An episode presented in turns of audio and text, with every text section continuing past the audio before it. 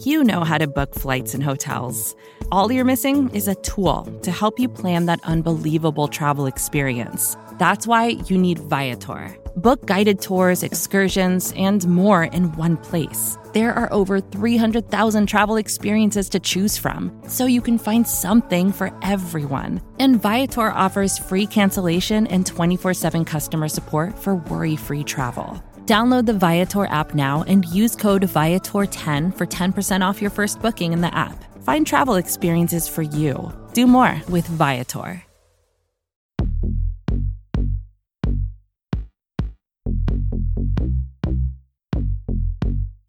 Welcome into the QB SCO Show. This is episode 26, brought to you by the fine folk at SB Nation and Bleeding Green Nation. I am your host, Michael Kist. You can follow my work at bleedinggreennation.com. Follow me on Twitter at Michael Kist NFL. That's K I S T.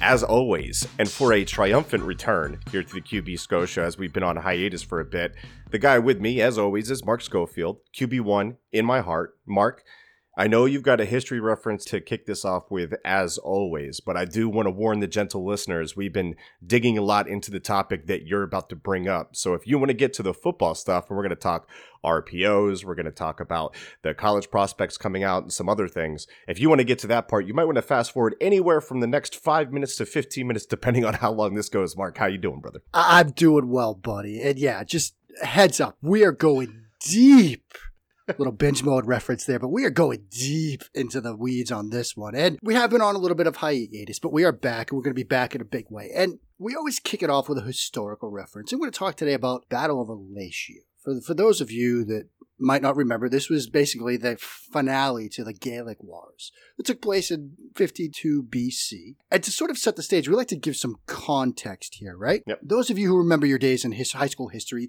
you remember the Roman triumvirate, right? You had Pompey, you had Caesar, and you had Crassus. And why did they put this into motion? Well, first of all, Pompey pulled one of the best moves of all time. There was a revolt led by Spartacus that Crassus and Caesar helped to put down, but they didn't have Spartacus's body when they finally overwhelmed him. So Pompey, who was leading a different army, he had to get a little engagement with some of the stragglers from Spartacus's, you know, slave revolt army, and he like raced back to Rome and basically took credit for putting down Spartacus. Basically pulled the, look, man, you've got no evidence, so I'm going to take all the claim for this, and he got away with it. So he starts, you know, making a play for the Roman consul position. Him and Crassus are butting heads, and finally Caesar's like, look, make me consul. I'll get you guys what you want. And so that's what they did. This worked for a while. But then Caesar, in his sort of heavy handedness, war on the Senate, and they were basically turned on him. And so Pompey and Crassus booted Caesar. They're like, look, you're done. Adios. See you. But they gave him his choice of governorships, and Caesar being the forward thinking man, he's like, I got to do something and come back a conqueror. So he chose a governorship that bordered on Gaul, which was what we now know as sort of France, that region. And his vision was this if I conquer Gaul, which is to this point has been like the thorn in Rome's side, I will come back a hero. And so he invades Gaul without the consent of the Senate. The illegal war. Yeah. As- and it's like legit blitzkrieg style, right? Yeah. Because the thing with Gaul was they have all these tribes, but they've never united. So he's just attacking them. He's not even using supply lines, and we'll get to the reason why that's key in a moment. Yeah. But he's like living off the earth. And so finally, there's this one leader of a Gaelic tribe. We'll just call him Big V, okay? Because I'm not pronouncing this dude's name. Let's just call him Big V. Vercingetorix. There you go. See, that's why you and I work together. You're the classical history dude. I'm the like modern European to U.S. history kind of guy. Right. Okay. Yeah. But Big V finally sort of decides that A, he could start uniting the tribes, but B, he's going to make a stand in Alesia. And hmm. what he does is he like salts the earth, burns it to the ground. He's like, if Caesar's going to live off the earth, I'm going to prevent him from doing that. So he burns everything. They hole up in Alesia, and Caesar surrounds this little settlement. And Caesar does something amazing. He's like, we're going to starve him out. And how are we going to do that? We're going to build a wall around Yeah. your settlement. So he builds a wall. And as that's going on, Big V's little idea of uniting the tribes comes to fruition. And so, like, 250,000 Gauls start descending upon where Caesar's encampment now has Alesia encircled. So Caesar pulls what we call in the Twitter world a Fahey flank or a Kian maneuver, where he literally builds a second wall and like entraps himself. Yeah. And he's like, "Look, we're gonna have we're gonna fight a two front battle, and we're gonna have two walls, one keeping you know, Big V and his troops in Alesia, and the other keeping the Gauls out from attacking us from behind. And he pulls it off. And it's a it's a ten mile wall. And this is this is fifty thousand Romans. They trap seventy thousand like ethnically mixed tribal people known as the Gauls on that fortified hilltop, right? Strong defensive position. But like this siege is just like not any other siege that I've ever seen in history. They turn it into a death trap and then they put the 10 mile wall around it. Then they've got a 20 feet deep by 20 feet wide trench, then another trench to fill with water. It's like 15 by 8, and then another dry trench. And they've got spikes and, and poles and, and, and sharp pieces of wood so that they can impale them, you know, the enemy can impale themselves on it. And then they've also got like those caltrops, like those those little barbs for like when soldiers are running through like that that area. They're they're getting all this stuff stuck in their legs and the horses and their hooves and everything like that. Like there's so much going on. It's like a it's like a three front war is what it ends up being. Yeah, it's crazy, but it works. And and that's why we call it the Fahey flank or the Kian maneuver or whatever you want to sort of call it, because it's like Caesar made an interesting call here. All right, let's just be honest. He starts this sort of illegal, non-consensual war. It's not, you know, non-consensual in the sense that the Senate did not approve it. As Obviously, the say, Gauls yeah. did not consent to being invaded. so he makes an initial sort of bad move, perhaps, but then he like doubles down on that, and then he builds the wall, and then he builds this sort of entrenchment behind him and traps his own troops, his own legions in this little area. It says, We're making a stand here. It's like you bring one bad take, then you bring another, and then you just die on the hill. It's impressive from Caesar. But of course, what this sets in motion is the crossing of the Rubicon, which, by the way, Rubicon, Tom Scott, Tom Holland, excuse me, great book. Mr. Kist actually sent it to me Hmm. because he's a purveyor of, of great literature. And look, the other thing we have to remember is Crassus, when he sees this come in motion, he realizes that he needs a victory of his own. yeah. So he bails, goes east, and gets molten gold poured down his throat in a nod to Viserys, Yeah. which is He- amazing. He he was uh he was getting up there in age and he's like i want to cover myself in some glory. So he goes to parthia to take on their horse archers. something. and they get led down like this treacherous path you know the the person leading them like kind of takes them like the worst way ever so parthia can you know like really regroup and whatnot and uh they they just they decimated them and they yeah they took them to task and then poured poured molten gold on them it was, it was incredible one one of the one of the battles before that in, in the whole Gallic Wars and everything like that, when when uh, Caesar is going through Central Gaul, that I really found interesting. There's so many different ones. Like Alesia is like really dope, like an awesome battle to study because it's unlike any other. Like I've said before, but they get to uh, the siege of Varicum. And Big V, aka Halapuli Vita, is there, fortified and everything like that.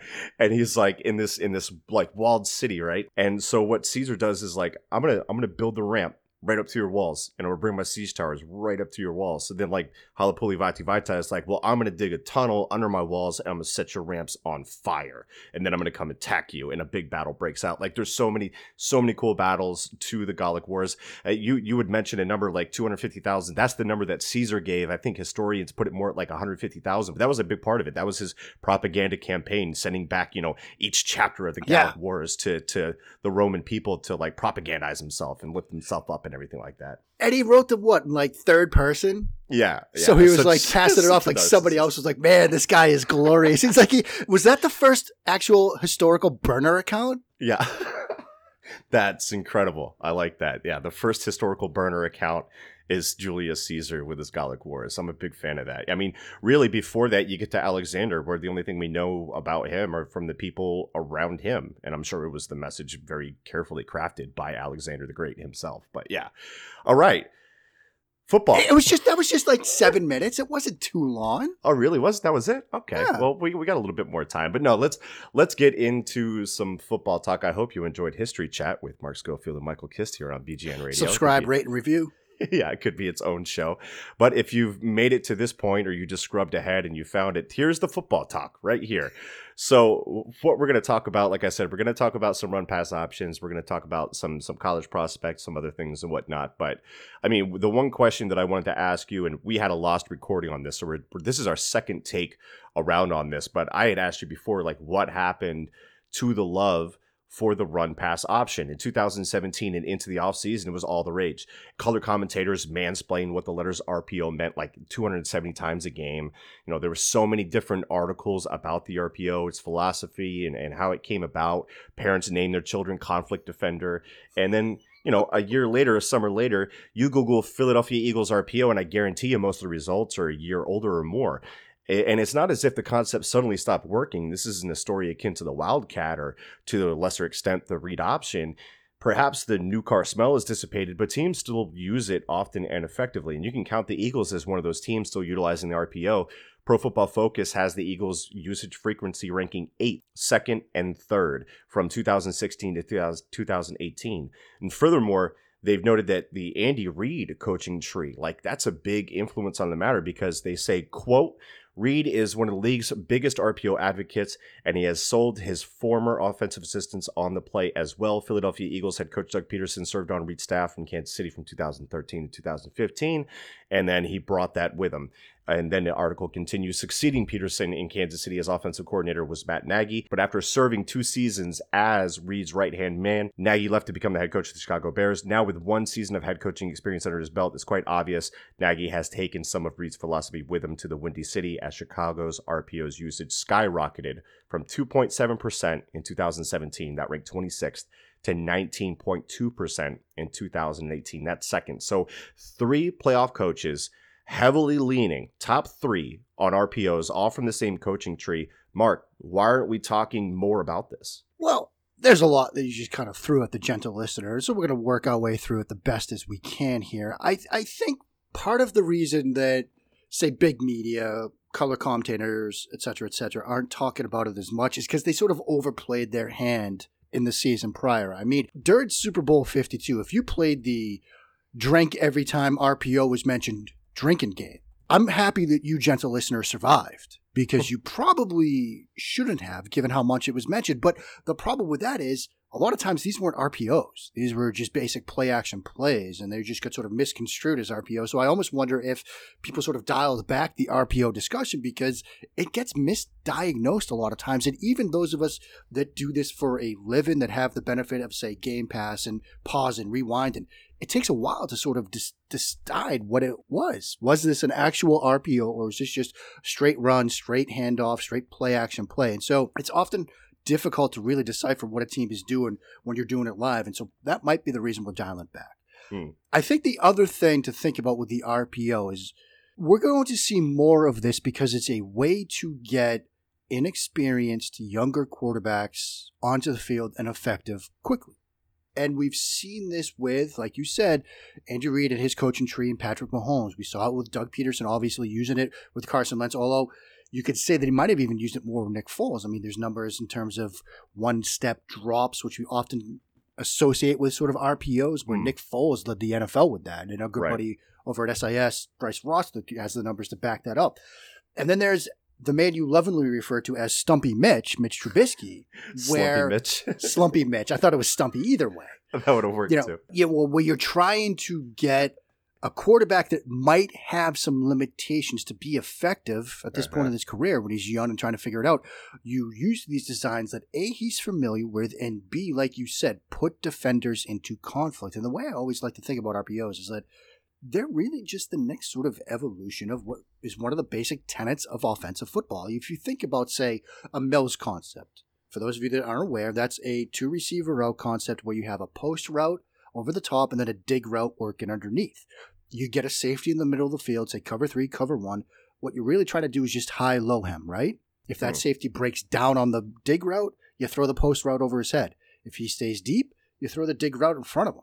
You high low him, you put him into conflict, and you make a decision based off of him. All sort of your basic RPO concepts where you know everybody's traditional RPO that they think of is that slant route, and you have the inside zone tag, and if the linebacker jumps the zone route, the zone read inside, you throw the slant over his head. If he stays deep on the slant, you hand it off. It's like the same thing, right? Yeah. You've got that linebacker, you put him into conflict, and you're high load him. It's only one of the options here. The low route, in essence, is a handoff. Yeah. And so it's a way to sort of simplify things. And if you think about offensive football in general, right? Guys like Mitch Trubisky, guys like Kyler Murray, guys like Patrick Mahomes, they've been running these types of plays since they were 12, 13, 14. And now they're going to be running it on Sundays, and it's something they're familiar with. And anytime you can give a quarterback something that he's been doing for seven, eight, nine years, he's going to be pretty good at it.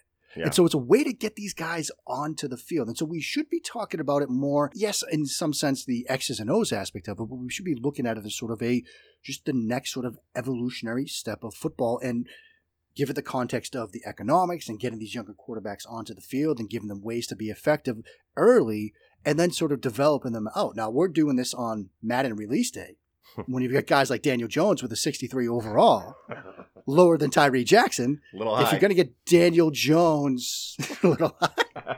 if you're going to get Daniel Jones on the field and effective, you give him stuff he's familiar with, i.e., Yeah. some RPO stuff. and that's what he thrived with at Duke. Yeah. And you know, it, it can be seen as a philosophy that like.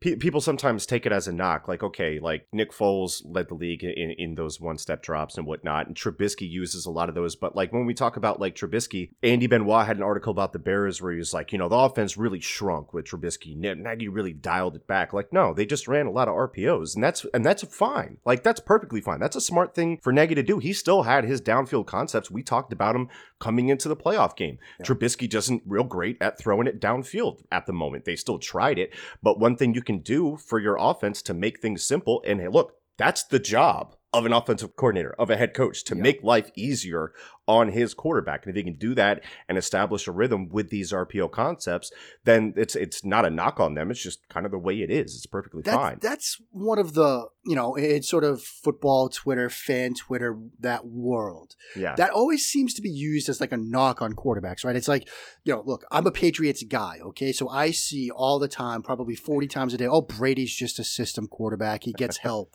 you know, from his offensive coordinator. Chris Sims just, as part of his Oh. justification for Patrick Mahomes being ranked over Brady, he Yeah. said that, look, Mahomes doesn't have Josh McDaniels and Bill Belichick drawing things up for him. Now, look, if you want to rank Patrick Mahomes ahead of Tom Brady right now in the year of our Lord 2019, look, I'm all for that. Like, I get it. I'm fine. I'm yeah. look, those two guys are in my tier of quarterbacks I would rely on to win a game if my life depended on it. I Hmm. get it. But let's not act like Andy Reid doesn't know what he's doing out there and he doesn't know how to design a play. I mean, the guy knows how to design a play. And all of these coaches should be helping your quarterback. It's like some bravado thing where, oh, these guys need to create on their own. No. Get a little bit of help for your guy give him some easy throws. And look, James Coe, formerly of you know Next Gen Stats, and he's doing some other things for like the New York Post. He put this little thread together. Look, according to Next Gen Stats, Patrick Mahomes is throwing to some wide open guys. Yeah. And he was trying to make the case that look, life wasn't easy on him. He wasn't like challenging tough throwing windows.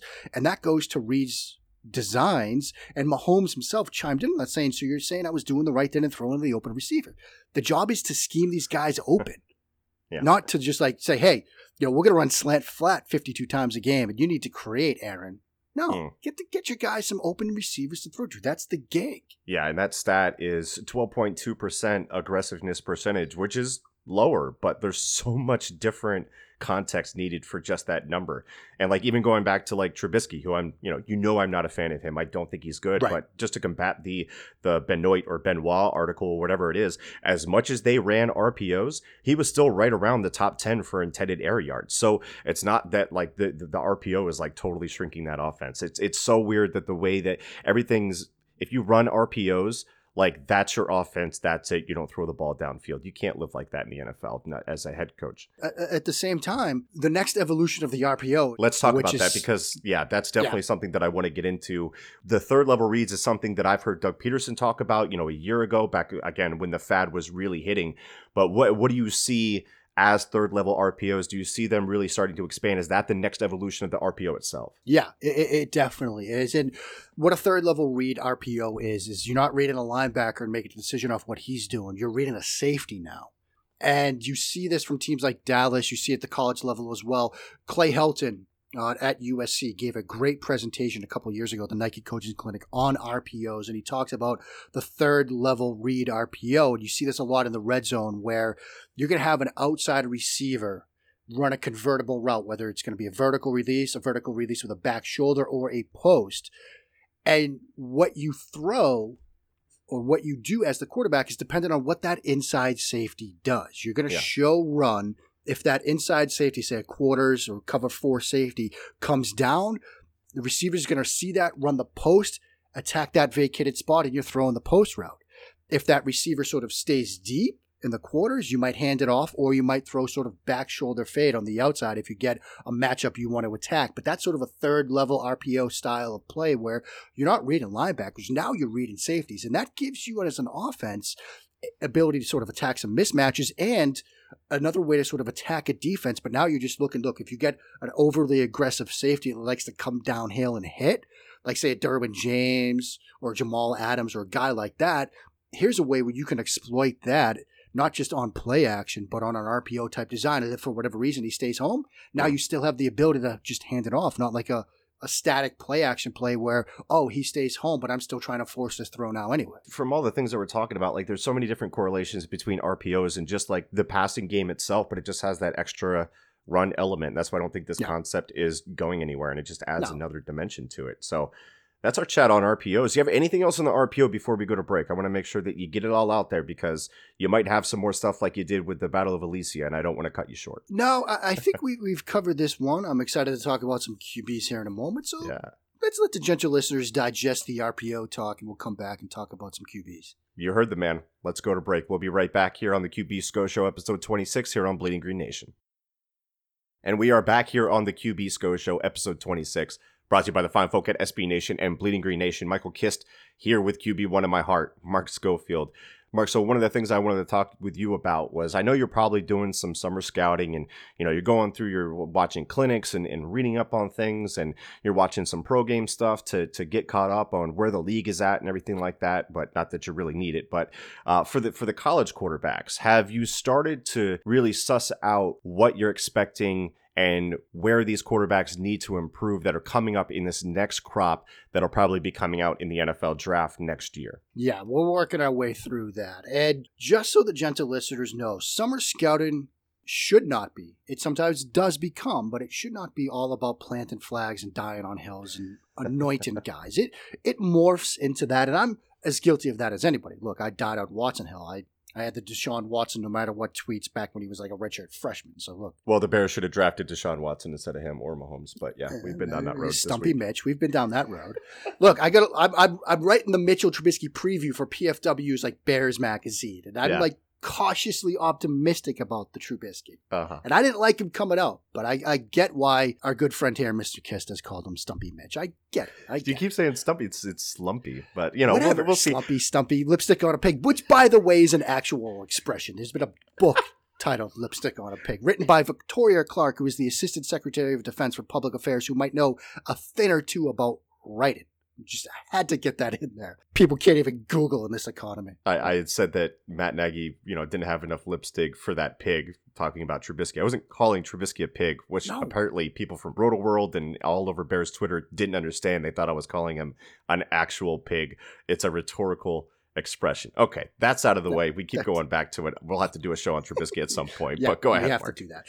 No, but this is all about getting baselines on guys, identifying strengths, areas that they need to improve, and just getting a feel for who they are. Now, so those of you who are listening know my process is this. I watch like three to four to five games of every potential quarterback over the summer. Last year I watched that number of games for 40 different guys. Now I'm dialing it back a little bit because last year I watched the guys that are going to be, let's face it, selling insurance next year. And so I don't need to go that deep, but it is a deep class, and so I'm working my th- way through. And for some of these guys, like say Nate Stanley or Justin Herbert, I've already got say ten games watched on them from years prior. Right. We've got a nice baseline impression of these guys. Is that because those were guys that decided to stay in school and you were yeah. kind of getting a head start on them? I had basically four full years of Drew Lock by the time he came out because I watched him some of his freshman year stuff, then sophomore, then junior. And when he decides to come back for a senior year, it's like, okay, well, now I've got I'll have a fourth year of yeah. data on this guide analysis. So let's die on some hills. yeah, let's die on some hills, baby. And it's all about setting baselines and seeing sort of how they develop. Because remember, all of this is about projecting what 21, 22, 23 year old men are going to do once they do this as a profession and start to live on their own and life in the big city and all that kinds of stuff. And so you're trying to evaluate how they will project and develop over time. So having like two or three years of seeing that development is always nice to have. That being said, this is going to be a fun quarterback class. And for those of you who, like me, are on the East Coast, start buying coffee because Hmm. the West Coast has some Yeah. talent. And Yeah. there are going to be a lot of late nights. You can talk Jordan Love, a kid I but I'm bump love right He's now good. Utah at State. Utah State. Yeah, Mhm. he can sling it. I love his decision making, his process and speed. Obviously, Justin Herbert at Oregon. We're going to talk about him throughout the season. Jacob Eason now taking over at Washington. I think that offense is going to be much more effective with him because let's face it, Jake Browning had some arm talent issues. KJ Costello at Stanford is a great passer out there. You could go all the way out to Hawaii and Cole McDonald, who QB1. our good friend Bryce, QB1 in our hearts.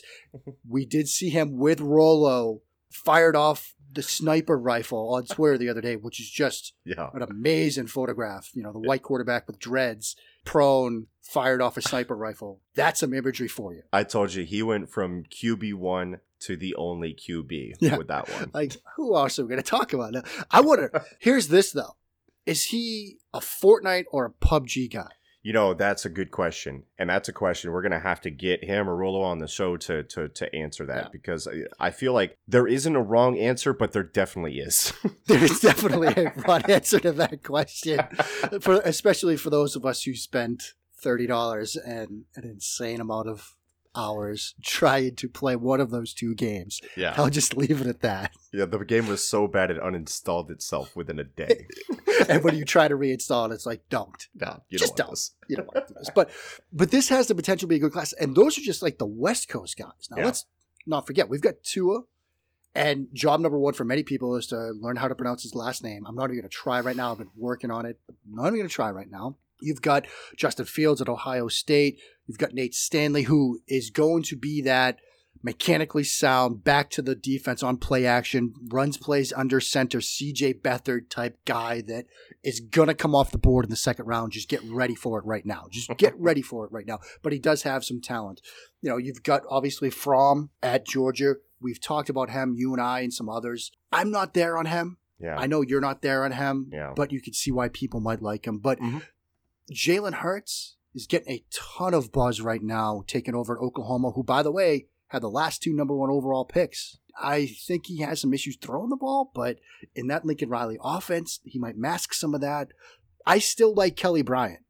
And I know, look, he Mm. got run out of town by, let's face it, everybody's QB1 in 2021, Trevor Lawrence. right. But I still like Kelly Bryant, and I think he's going to go to Missouri with a bit of a chip on his shoulder. That sometimes helps these guys. It's going to be such a fun, and there are names that I haven't even gotten to yet. It's going to be such a fun class to Yeah. watch. I love every class. This one could be special. If you had to say right now your top guy, and keeping in mind all all hedging, I'll allow it. If you want to be a coward, who do you think is the most talented right now? Just just just from a talent perspective, do you can take away the mental processing and everything like that. Who's the most natural quarterback? Where you're like, if this guy, if the light bulb comes on, that's the guy. It's either Tua or Herbert for me Okay. right now. Okay. I think Tua, you sort of have to realize that he's got some great receivers to throw to. yeah. And I know, look, scout the traits, not the scheme. Scout the traits, not the surrounding guys. But they do help him make make him look good at times. But at the same time, he does look very good at times. And you see some advanced understanding of the passing game from. Alabama does a lot of stuff in the convertible route realm where he's Yeah. going to make reads on the fly, like we were sort of talking about with that third level RPO read. So he does some good stuff. Herbert, I really like from an anticipation and from a leverage standpoint. You could see him throwing convertible back shoulder routes like 40 yards downfield or so. Hmm. He checks that box, and he's got a cannon. He's got an absolute hose.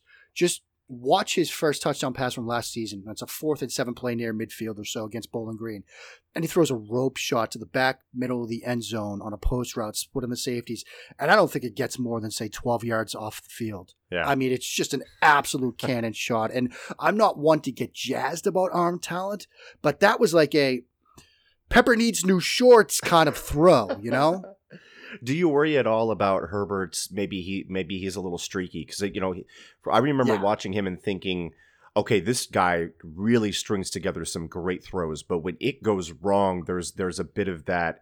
Um, God, what's the word? Quicksand. Yeah, it's a bit of the quicksand, exactly, Yeah. kind of effect with him. Yeah, and and that's an issue with some quarterbacks. Look, everybody knows I died on Brett Rypien Hill. I died. I am buried there. There is a tombstone with my name on it on Brett Rypien Hill. Although According to reports, he's looking great with the Broncos. Hey, he's not dead yet. He's not dead yet. He's gonna have the little Undertaker moment. But that was a re- that was a thing with Rypien that might have scared off some NFL teams, and it had me worried about him as well. As you would see him go through those moments where he makes a mistake, and it sometimes takes three or four plays or another drive or two to sort of get back into rhythm. It's the same thing with Herbert, where you could make a mistake, you could miss a throw, and then you see a couple of plays where he needs to sort of get back into the moment. Yeah, Sometimes you don't get that time as a quarterback. right. Like if you make a mistake in the early fourth quarter of a close game, you might not you might not have two or three drives to get back into rhythm. Game might be over. yeah, you gotta gotta shake it in. off. It's- yeah, It's like being a corner. You get bet, beat deep on a play and you give up Mm. a touchdown. You got to shake it off and get right back in it. Otherwise, you're in for a long afternoon or a long night. Hmm. So yeah, it's definitely something I worry about right now. But that's one of those reasons why you use it as a baseline. Now, if you go into a season that's coming up and he has a moment where he throws a pick and you see that again now as a senior, something to worry about. But if you see him start to shake those things off, you see some growth and development, and you can help. It will help you sort of project him forward. yeah. So you're checking boxes that might be on the negative side, and you're confirming boxes that might be on the positive side, and then you kind of figure out exactly where you are. Mark, anything else on this class? Who are you really looking forward to, or anything like that? I, I- know you mentioned Jordan Love from from Yeah. Utah State. I remember watching him when there was a couple of prospects out of there. Darwin uh, Darwin Thompson, the running back, and also the tight end there as well. I forget his name off, off the top of my head, but I think, Oh uh, gosh, Dax Raymond. I loved that kid. Yeah, yeah, that's him. Yeah, yeah, yeah.